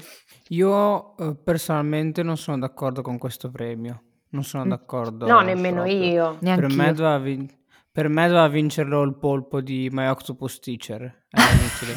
Mi sono innamorato di quel polpo anch'io. Adesso vado. Domani vado al mare e ne cerco pure io uno. No, qua poteva vincerlo, l'unica che poteva, l'unica, era Carey, Carey Mulligan. poverina. Proprio, Molto dispiaciuta perché è un film veramente spettacolare. Io vi invito ad andare al cinema a vederlo. È una donna promettente, eh, purtroppo ha già problemi di doppiaggio. Sono sì. state fatte scelte di doppiaggio Andate a vedere in su- sulla originale se italiana. potete, quindi. Esatto. E poi ha una colonna sonora molto bella, mm, giusto per promuovere ulteriormente questo film. E mm, speriamo che venga accolto il mio invito. E purtroppo l'Academy non ha accolto il mio invito e ha voluto premiare ancora una volta Frances McDormand in un film molto pretenzioso. E niente, pazienza. Però se la Universal Picture vuole pagarci, sappiate che anche voi, Sì, effetto sì. Vertigo Podcast, chiocciolagmail.com Esatto, per, qualche per gadget anche, advertise. so che c'era la parrucca per chi promuoveva eh, Promising Young Woman negli Stati Uniti, quindi se volete mandarmi la parrucca del film eh, io sono contenta, Eh, anche un set per i cocktail c'era, quindi Ah, ma nel massimo, se ci arriva, noi possiamo tingere anche i capelli d'Aurelio, possiamo tingere, se, se necessario, per, poter, per, per fini di, di, di. Promozionari. Eh, mm. Non sei d'accordo? No, devi essere, devi essere d'accordo. No, hai, firmato, hai firmato un contratto per mettere al servizio il tuo corpo del merchandising e delle vendite pubblicitarie. s- solo, solo per la Disney. Solo per la Disney. Io mi vendo solo alla Disney. Gli altri per me non esistono. Ma questo attento perché potrebbe arrivare Netflix e Amazon. Ti e- manderanno un polpo a casa, secondo me. di Netflix. Ah, Anzi, faccio un video quando faccio l'unboxing del polpo, poi me lo mangio crudo come in Old Boy. Direi di partire adesso con miglior regista. Ha vinto Chloe Zhao per Nomadland, battendo Thomas Winterberg, David Fincher, Lee Isaac Chung e Emerald Fennell. Era quella più telefonata di tutte. Cioè, dopo aver vinto Venezia, eh, era chiaro che lei era eh, la favorita. Do- inoltre, essendo anche, secondo me, eh, politicamente molto importante per quello che Mm, mm, riguarda il prossimo film che deve uscire, cioè Gli Eterni, eh, dove sul quale la Disney punta ovviamente tantissimo per, per rilanciare quella che poi sarà la, la fase 4 del Marvel Cinematic Universe Mm. e cercando anche di rilanciare l'azienda stessa, era abbastanza telefonata come, come, come candidatura e come vincita. Non so, non so cosa ne pensiate. Anche perché è cino-americana, vi ripeto, cioè la narrativa che è stata costruita intorno alla vittoria di Chloe Zhao e anche a tutta la marcia verso gli Oscar, che veramente scritti, credo che poche volte ci sia stato un vincitore della regia così chiaro alla vigilia. Eh, è stata comunque tutto costruito intorno alla narrativa dell'autrice cinese eh, ripudiata dalla Cina, quando comunque lei vive in- negli Stati Uniti già da parecchio tempo, cioè mh, lei sì ha la cittadinanza ancora cinese, tutto, però ripeto, oh, è, un- è un'autrice a- americana alla fine, cioè anche i film precedenti che ha fatto sono tutti legati al mondo americano, della cultura americana, dei nativi, quindi eh, sì, riflette sulle origini, ma riflette sulle origini americane. E, mh, per me è un, un premio molto politico anche in generale. Purtroppo non è che c'erano grandi alternative, ma senza scomodare la mia divina britannica, che mh, lasciamola mh, nel suo regno, ehm, già solo Winterberg, ripeto, secondo me con Another Round aveva una regia ben più solida di quella di Chloe Zhao. Lo so che sto dicendo un'eresia per i fan di Nomadland, però mh, purtroppo sapete come odiarmi, insomma, ecco, purtroppo Nomadland non ci ho visto tutto questo stupore mh, e meraviglia. Ripeto, magari è la sala che è mancata, eh, so. Inoltre, eh, lei è molto brava, però eh, avere dietro alle spalle il padre general manager di una delle più grandi industrie cinesi eh, di acciaio, sicuramente, non dico che aiuta, ma bene o male ti permette di andare a studiare eh, girando il mondo su scuole. Private da quando hai 12 anni. Quindi è chiaro che, ok, eh, non adesso, mm, ci sta che lei vinceva perché è- brava, effettivamente è giusto che, che- che sia così. Al tempo stesso però mm, mi aspettavo anche eh, magari qui qualche altro vincitore che meritava di più, come poteva essere ad esempio Elisa Hitman, però non l'hanno nemmeno nominata. E questo è un po' il, il grande disappointment mio che ho avuto in tutta questa edizione e ho cercato di eh, esprimere, credo che sia arrivato forte e chiaro. Um, no, io riguardo regia mi ero giocata, penso, la Zao tranquillamente, non avevo messo nessun'altra opzione perché era chiamata, telefonata, tutto quello che volete. E mm, meritava, mm, no- onestamente non ve lo so dire perché non ho ancora visto il film, pur essendo disponibile su, su Disney Plus. Però, eh, come dicevate al- all'inizio, probabilmente il suo mezzo di visione è il cinema, quindi va visto in sala. Dall'altra parte vi dico anche, ma chi si poteva dare il premio quest'anno? Perché non è che c'erano, cioè, forse Winterberg, onestamente. Emerald Eh, Fennel, sì. Mm. The Queen, Forse diva se, se dovevi darla ad una donna, probabilmente sì. Federica mi odierà, ma secondo me Emerald Fennel non è stata così tanto brava come Cosa? regista Cosa? nel film. Questo è il mio parere. Adesso parte il dissing. Eh? No, ragazzi, non dirmi che fai parte di quella critica sospettosa e aggressiva nei confronti di Emerald Fennel. Me ne vado. No, uh, non so a cosa ti riferisci perché eh, non seguo certe cose. Dico tanto che come certe regia... cose. certe cose mi dissocio comunque.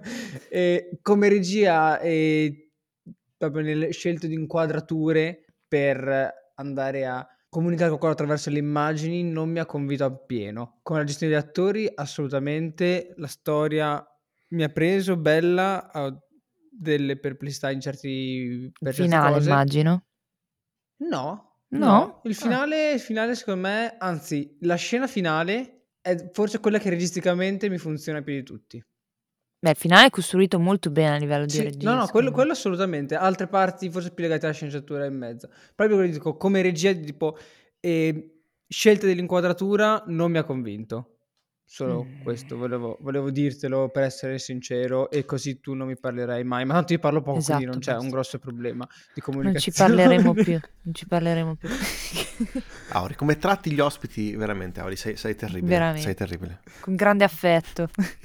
Miglior film. Ha vinto Nomadland. E anche qui era, credo, aspettato da tutti. eh, dopo aver vinto Venezia, era quel premio, il film più, più pronto, secondo me, a, a vincere. Ha battuto The Father, Judas and the Black Messiah, Mank, Minari, Promising Young Woman, Sound of Metal, The Trial of the Chicago 7. Come detto, non era il nostro film eh, preferito tra quelli che potevano essere nominati, ma quelli che preferivamo non li hanno nemmeno nominati. E quindi ci può stare che Nomadland abbia, abbia, abbia vinto. Cosa ne pensate voi di questo premio? Un po' la stessa cosa della regia. C'è veramente molto, molto entusiasmo per, per, per, per Nomadland e per questa edizione degli Oscar. No, allora, no, no, poi vabbè, in, in generale, io te l'ho detto all'inizio che in generale non, non è che fossi molto entusiasta, a prescindere, cioè è un po' di anni che non sono particolarmente entusiasta, però vabbè, quello è un altro discorso avanza, un po' personale. Eh. Sì, è l'età che avanza e un'altra serie di cose. Cinefili in Ehm, il prossimo podcast la- che abbiamo. La cosa che secondo me, ehm, cioè, non lo so, è che cercano gli Oscar, forse lo leggevo da qualche parte, non ricordo dove, su Los Angeles Times probabilmente, non lo so. Eh, il, pr- il problema degli Oscar è che nascono come premiazione per- dell'industria per l'industria, ok? E, mm, e quindi non sono un premio popolare per quanto vogliano farlo sembrare così, perché c'è tutta la questione dell'evento che si crea intorno e, e quindi andare a premiare dei film che sono, tra virgolette, alternativi, non mainstream, Nicchia. in un anno poi particolare così come quello che è, è stato... cioè, era un trend che si vedeva andare già da un paio d'anni, eh, non è che è una cosa nuova che vediamo Beh, premiare Green Book film. mi- mica tanto alla fine. E Poi comunque eh, Però è diventato mainstream?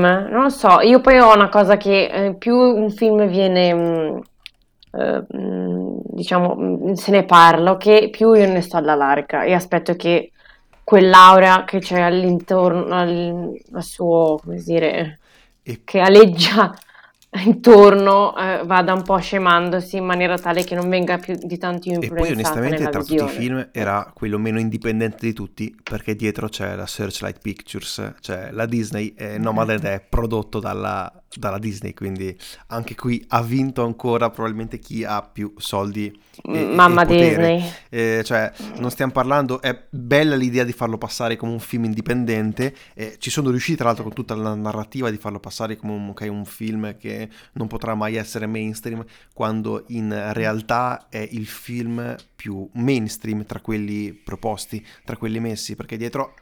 Sì, a livello di dietro c'è- produzione però. Disney, cioè, non, Però, non- eh, non è un film indipendente. Sì, ok, il film però indipendente è Elisa Hitman, tu, come tu che... a volte sempre, che non la caga nessuno, non la caga. Giusto per ricordarlo. Qua, qua che ci sono sempre le fazioni, Eh, sono- è solo che sempre... mi fa strano se pa- farlo passare come un film realmente indipendente quando non lo è, secondo me. Eh, però capisci, no, no, eh, però ho capito, il problema è che è, è come quello che dicevo prima, del- della questione che vogliono farli sembrare dei primi popolari quando in realtà non lo Ma, sono. m- ma Nomadland proprio ha questo Ok? approccio da cinema del reale, se vogliamo chiamarlo così, mm, scomodiamo in modo un po' Cioè, far passare, però ehm, far passare delle cose un po' così, messaggi un po' tu, noi che ne leggiamo, ok, comunque un qualsiasi cinefilo sa che la produzione c'è dietro la Disney, ok, ma il cinefilo, il cinefilo, la persona media che va al cinema senza essere un appassionato, ok, eh, entra in sala e dice, oddio, questo è un film, eh, ma non penso che un, cioè, un film non indipendente, penso lo che fa- la gente vada a vedere, mm, cioè quello che a me lascia molto perplessa di questi Oscar è che, vabbè, a parte tutta la questione Covid, sale chiuse, quindi è un discorso molto complesso. Eh, però devo dire che il fatto che su Disney comunque sia uscito senza un ticket, eh, il famoso pass VIP, eh, cosa che è stata fatta con altri che per carità sfruttavano l'onda del cinema di famiglia, cosa che Nomadland non è, perché per un bambino di 6 anni dubito che Nomadland sia comprensibile, no? Ehm, però il fatto che sia stato già incluso nell'abbonamento e tutto mi fa pensare che Nomadland, nonostante la narrativa che gli è stata costruita intorno a scopi promozionali, sia consapevolmente un film che non è per il grande pubblico. Cioè io dubito fortemente che qualcuno vada al cinema dopo aver visto il trailer di Nomadland a vederlo solo perché gli hanno detto che è un bel film che ha vinto un Oscar. Cioè chi spende Ma, ma gli incassi parlano comunque. ma le sale che sono Italia aperte o anche sono all'estero. 120 sale e sono nelle grandi città, grandi città frequentate dalla Quindi maggior sono parte dei cinefili. cinefili, molti per lavoro anche. Ok. Cioè, questa è la mia impressione. Nei paesi, nelle province, adesso no- mm, brutto, sto facendo un discorso molto brutto, forse sotto alcuni aspetti sociali, però includendo anche me stessa cinema de- nei cinema di provincia, eh, dubito che Nomadland possa avere un richiamo di questo tipo. Cioè, è tutto un insieme di mh, concezione anche di come si vuole vivere il momento di andare al cinema, che è cambiato e nelle grandi città è diverso anche. Cioè, i 120, le 120 sale che sono aperte sono mh, per la maggior parte a Roma e a Milano. Però comunque c'è anche il discorso Disney Plus, cioè sarebbe interessante sapere quanta gente da quando l'hanno messo su lo ha guardato, Tutto. perché E l'ha comunque finito. Cioè, le statistiche come quelle di, di Irishman, per esempio, che eh, sì, è stato un film molto visto su Netflix, ma quanti l'hanno finito? C'erano le famose statistiche che molti si fermavano a metà film. Mm, ok, no, questa non Cioè, l'avevo mi- letta come, adesso non vi come... riesco a citare le fonti al momento, però mi ricordo che le- c'era questa ricerca che diceva proprio che molti in- iniziavano The Irishman con la spinta e proprio della promozione del grande film che ha, vinto, ha avuto un sacco di candidature, anche se poi non ne ha vinta neanche una, agli Oscar, di Scorsese che finalmente arriva su Netflix, l'abbonamento, l'abbonato medio di Netflix mh, incuriosito è spinto lì, a- anche a livello psicologico, con pubblicità martellante, la vetrina e tutto quanto, e poi si trova davanti qualcosa che oggettivamente non è per un grande pubblico, perché già Scorsese di suo sì, è un, è un autore che comunque interpreta i gusti del grande pubblico, ma comunque non è un autore per tutti, cioè come tutti gli autori alla fine, in quanto tali. E, mh, e il pubblico si ritrova davanti a una cosa che non riusciva a digerire e abbandonava. Nomadland, secondo me, è molto ostico, soprattutto per un target come quello di Disney Plus. Posso fare una brutta confessione? Su, cioè, di ma devi, Posso? devi. Sì, sì. La devo? Io faccio parte della statistica di, dei di quelli che hanno iniziato di Irishman e l'hanno lasciato lì. cioè, proprio ero, ero seduta e pensai di aver visto i primi dieci minuti, poi mm, mi sono girata e ho detto, vabbè, lo recupererò. Non l'ho Ma mai perché recuperato. Secondo me è corretto che tu dica questo, perché è quel film lì deve essere visto in sala. Cioè, se tu lo vedi su Netflix, ti viene la tentazione eh, fisicamente, fisiologica di stoppare il film. È, è qualcosa che, sì, è qualcosa che mi Dici? sono accorto. Io l'ho visto al cinema, tutto, ho detto wow, filmone incredibile. L'ho rivisto a casa e anche lì era- era- mi era difficile a- andare avanti. Eh, perché è uno di quei film che vive per forza in, in sala, cioè su, su Netflix. Allora non lo, non lo finirò mai. Eh, Cioè, o lo guardo a puntate, tipo, o guardo 40 minuti, poi riguardo altri 40, intanto poi dura 3 ore, cioè, quindi ha voglia a guardarla a puntate. Sì, mi sono beccato, mi, ci ho perso tipo il ginocchio, ho avuto un'infiammazione al ginocchio per sei mesi dopo aver visto quel film, rimanendo fermo confidante in sala, però, però sì, meritava, meritava di essere visto sul grande schermo ed è per questo che secondo me Scorsese è rimasto abbastanza deluso che non gliel'abbiano distribuito in maniera molto molto più ampia, perché anche lui secondo me sapeva che su un metodo di distribuzione così differente da quello che può essere la sala, questi film eh, non riescono a vivere. Ed è secondo me il più eh, palese esempio della differenza tra sala e televisione. Eh, poterlo vedere su Netflix, poterlo vedere in sala, c'è questa differenza che è forse quella più importante tra, tra, tra tutte. Cioè, il potere di stoppare il film è qualcosa che in sala non puoi fare ed è qualcosa che eh, cambia la visione ti cambia anche il pensiero quando, quando lo guardi. Eh, anche per quello sarebbe ve- bello vedere Nomadland in sala appena apriranno una sala qua vicino, insomma, nelle mie vicinanze. Comunque, tema ostico, insomma. E tornando uh, su Nomadland, eh, io non riesco a non vedere Chloe Zhao e anche tutta questa campagna mediatica a suo favore, perché lei, cioè, ripeto, è bravissima e è, si è dimostrata essere anche vincitrice comunque a Venezia, una cosa che non succede spesso, però su di, su di lei si è stata secondo me montata una grandissima campagna mediatica proprio per il prossimo film che andrà a fare perché ora è uno dei volti più importanti della Disney, è uno dei volti più importanti della Marvel e sulle sue spalle, secondo me, eh, ricade poi il peso della, dell'intera industria americana, perché mettersi in, mano, eh, oltre all'Oscar, ricevere l'Oscar, ma anche avere in mano un film come Gli Eterni, che eh, rischia di far perdere o tanti soldi ma anche rischia di far fare tanti soldi alla Disney, che ricordiamo è la casa di produzione più importante che c'è in questo momento al mondo, e la Marvel ad Hollywood regna sovrana, eh, secondo me ha un, peso, ha un peso molto politico questo, questi Oscar e questi premi. Generalmente vince il miglior film. La domanda che vi pongo è, secondo voi ha vinto il miglior film americano?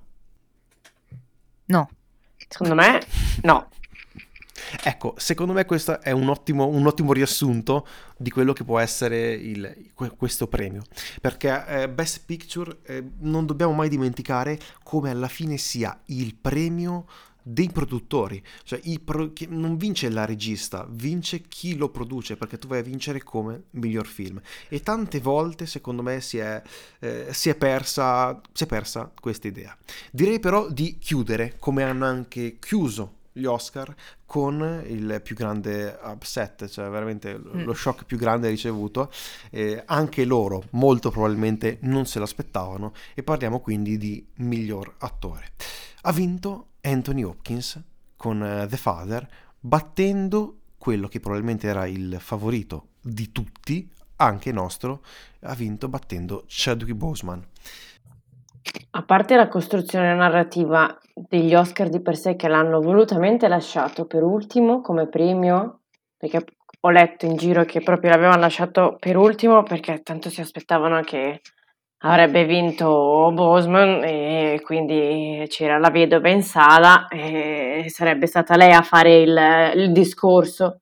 No, è vero, cioè era stata invitata tutto quanto e quindi era proprio tutto un po' scritto a tavolino e quando poi in realtà eh, hanno premiato Hawkins così a sorpresa e Hawkins era in Galles che dormiva nel momento in cui gli annunciavano la, il premio secondo, arrivato 30 anni dopo, 30 anni credo, tre, o 29, una 29, cosa del genere, sì.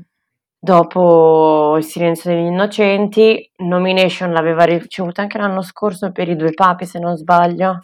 Cioè, comunque negli ultimi anni e negli anni non è che non li ha mai portati a casa lui di nomination. Eh, è sempre un grande attore, quindi cioè, non, gli deve, non, gli si può dire niente ad Anthony Hawkins, onestamente. Beh. È diventato adesso il più anziano, sì. credo, perché abbatte Plummer, che era a sua volta il più anziano prima.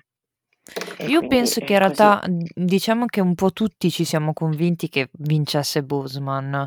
Ehm, per vari motivi, penso più per quello che ha significato per una comunità e in- più per Black Panther che per...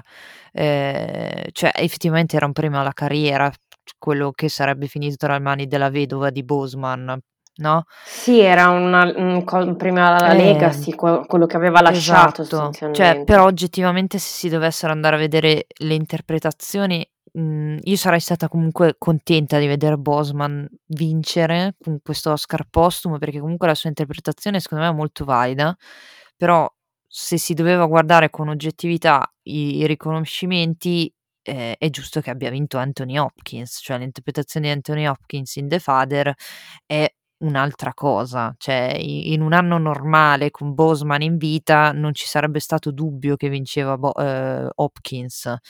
Ehm, quello che appunto sconvolge è che l tutta la produzione degli Oscar, tu tutto quanto, ehm, abbia dato per certo una cosa di questo tipo, ehm, cioè affidandosi a un finale che in realtà è è stato freddissimo, tristissimo, addirittura con Joaquin Phoenix che non è la persona più affabile del mondo, no, cioè tu me lo metti sul palco ad annunciare il film finale che metti che cioè il film scusate, il vincitore finale, cioè metti anche che vince Bosman, no, però cavolo annunciato da Joaquin Phoenix, ho capito che la tradizione dall'anno prima, però sai non è che chiudi con questa nota agrodolce, no? In realtà non è vero che è la tradizione perché la tradizione vuole che sia l'attrice a darla all'attore. Sì, Poi alcuni anni incrociano. decidono di cambiare, incrociano, fanno, cambiano, vedi l'anno in cui...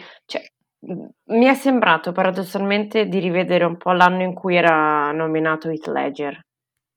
Eh sì. La, l'anno in cui c'era Heath Ledger, il problema è che Heath Ledger, eh, non lo so, vuoi che il ruolo era molto più iconico, vuoi che comunque eh, era un'interpretazione, penso, a livelli stratosferici e lì l'avevano giocata anche a livello di ehm, produzione degli Oscar. Mi ricordo che quell'anno eh, c'erano più attori, ex attori della categoria e com- incluso quello che aveva vinto l'anno precedente, che andavano a premiare quello nuovo. E quindi nel momento in cui mh, venne nominato Ledger sul palco c'erano per- personaggi di, di certo calibro, ok?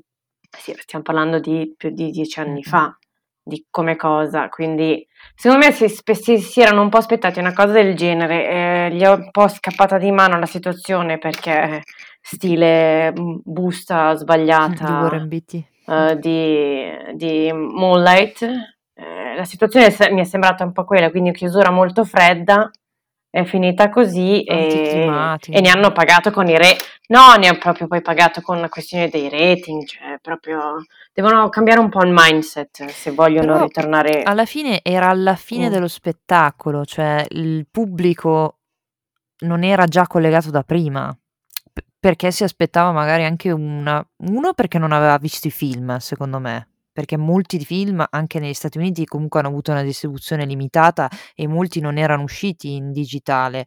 E quindi anche per quello secondo me c'era un minore interesse, poi possiamo dire tutto quello che vogliamo, escludiamo, proviamo anche a escludere Nomadland, ma qui di film popolari ce ne sono pochi, cioè popolari nel senso di richiamo come quelli degli altri anni, ok? E quindi anche quello va ovviamente a influenzare il rating, però comunque il pubblico doveva essere collegato già da prima, cioè doveva già seguire da prima, il rating lo, lo crei per tutto lo show, non alla fine, no? E non so, forse anche il fatto che molti si aspettavano premi scontati, cosa che alla fine non è stato così per il premio clou che ha chiuso la serata, no?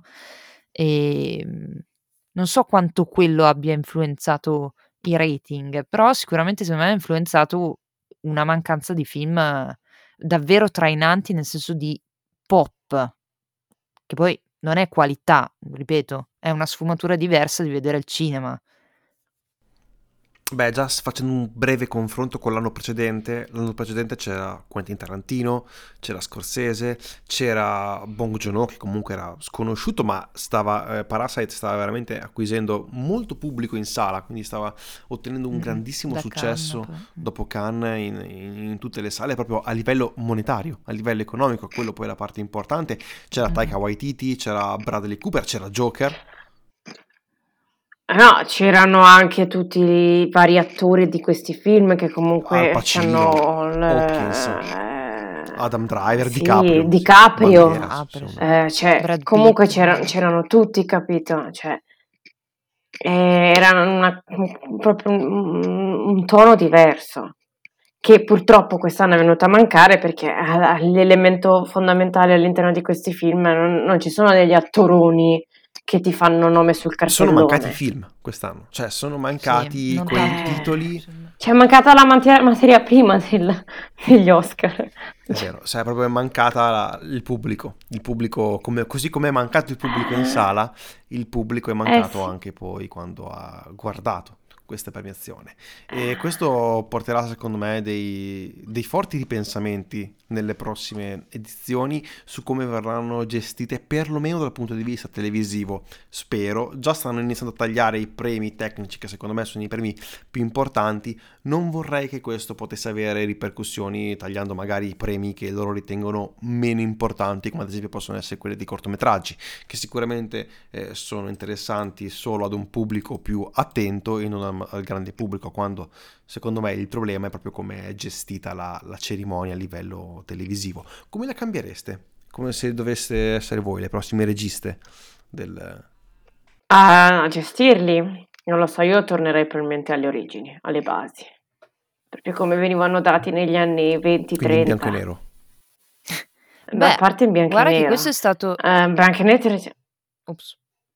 No, Vai, è vai. stato un forte ritorno alle origini, secondo me, cioè proprio dall'estetica, anche solo di- del- cioè, de- delle scenografie, i Sì, ma più tavolini, minimal lo farei. Proprio minimal, assenza cioè di video, annunciare... di presentazione, Sì, cioè, c'è oh, un audio di tipo un minuto dove puoi ringraziare chi vuoi e basta, fine. Però sono americani, secondo me devono buttarla sul... su- sul su- melodrammatico. Ah, e allora lo fai come facevi negli anni 70 con tutti quegli sfarzi, 60. Banalmente, io penso a quello che c'è stato l'anno scorso, il grande numero di apertura con eh, Janelle Monáe, un'altra che, un'altra che amo particolarmente, che ha fatto tutto quel numero con tutti i costumi eh, che facevano riferimento non solo ai film che c'erano candidati, ma anche ai film che non erano candidati, ad esempio Midsommar o Us che non erano candidati. E, mm, cioè, era un richiamo al cinema a 360 gradi, non solo a quello che c'era lì, o una celebrazione di quello che c'era lì. Cioè, io quella cosa l'avevo apprezzata mo- molto, N- non avrei un'idea precisa di cosa fare. Sicuramente questa forma dimessa, perché quella di quest'anno secondo me è stata una forma molto dimessa un forte ritorno alle origini a livello di estetica, diciamo, della cerimonia, eh, ha ridotto all'osso e ha tolto tutto quello che poteva essere intrattenimento, cioè il, il fatto che i numeri musicali siano stati messi tutti all'inizio ehm, e- o, o registrati, cioè ha, ha penalizzato molto la componente spettacolo. Ci vuole una gestione della componente intrattenimento perché è quello che tiene oltre al red carpet il pubblico attaccato alla, alla- alla trasmissione, secondo me. Quindi sì, i premi, ma non, non si seguono gli Oscar solo per i premi, purtroppo, per fortuna. Eh, io ad esempio farei, dividerei in due serate, cioè andrei a mettere magari i premi più tecnici eh, in una serata a parte, anzi li andrei magari anche ad espandere perché c'è comunque la possibilità andando a eh, aumentare le serate di poi andare a premiare ad esempio gli stand, andare a premiare come potrebbe essere il miglior cast, che potrebbe essere secondo me Mhm. un premio molto interessante da inserire. Choice. Esatto, da poi andare a inserire più premi e al tempo stesso però andare a dividere in due serate. Eh, una che dal punto di vista risulta essere magari molto più, più tecnica e un'altra invece incentrarla semplicemente su quello che può essere la, la- la- la cerimonia e puntarla proprio su- sulla cacciara tipica americana che poi secondo me è quella che può far vincere. È chiaro che se manca la materia prima, cioè mancano i film, Mm. è difficile comunque costruire un'edizione interessante. Bene, direi che siamo arrivati alla fine di questo episodio lunghissimo perché credo che saremo oltre l'ora e mezza di registrazione. Sarà un incubo montarlo e sarà anche difficile, credo, ascoltarlo per gli ascoltatori. Chi, chi- chi riesce a raggiungere eh, la fine di questo episodio veramente vanno, Ah. vanno i sentiti ringraziamenti. Attenzione, attenzione, ma non abbiamo detto chi ha vinto quei pronostici. Eh, sì, non so chi abbia Potrei vinto. aver vinto, per questo faccio questa domanda, eh, anche se... Eh, eh, sì, mi sa che hai vinto te. 15 su 23. Sì, sì, allora hai sicuramente vinto. hai. Sì, sì, io ne ho presi 13. Domani a casa ti arriva 23. per posta tutto L'Oscar l'occorrente. voglio, scusate, eh, lo voglio No, anch'io. no, ti diamo direttamente le password per accedere a- al nostro podcast e poter così poi gestirlo. podcast. Sì, inizia a gestirlo tu. Sì, così lo monti. Esatto, monti tu gli episodi e i prossimi episodi li farei direttamente, di- li farei direttamente tu. Ok, quindi se ci sono problemi sapete perché, insomma, nel montaggio di questo episodio. Io però vi ringrazio, ringrazio le nostre ospiti di questa puntata e anche delle che puntate precedenti che ci hanno accompagnato per questa stagione strana degli Oscar. Grazie a Federica di The Grazie a Stories voi. E grazie a Giulia di Citazionisti Anonimi Grazie mille per avermi ospitata. che speriamo uno ritornino presto con noi e due aprano un loro podcast eh, così da poter sfruttare le- le- tutta, tutta la pazienza che hanno acquisito in, in queste, in queste. Spoiler! Questo è un ci grosso stiamo spoiler, lavorando. eh. Grosso, grosso. proprio. We are working on it. Sì, la mia era una speranza, però voi avete fatto direttamente un- uno spoiler. Va bene, Eh, grazie mille, eh, vi ringraziamo, ringraziamo anche tutti gli ascoltatori. Eh, brevi disclaimer finali potete trovare tranquillamente su Instagram, Effetto Vertigo, ci trovate su qualsiasi piattaforma possibile di podcasting, ci potete scrivere, eh, così come deve scriverci la Disney se vuole fare qualsiasi collaborazione a Effetto Vertigo Podcast, gmail.com. Io vi ringrazio, grazie mille, arrivederci.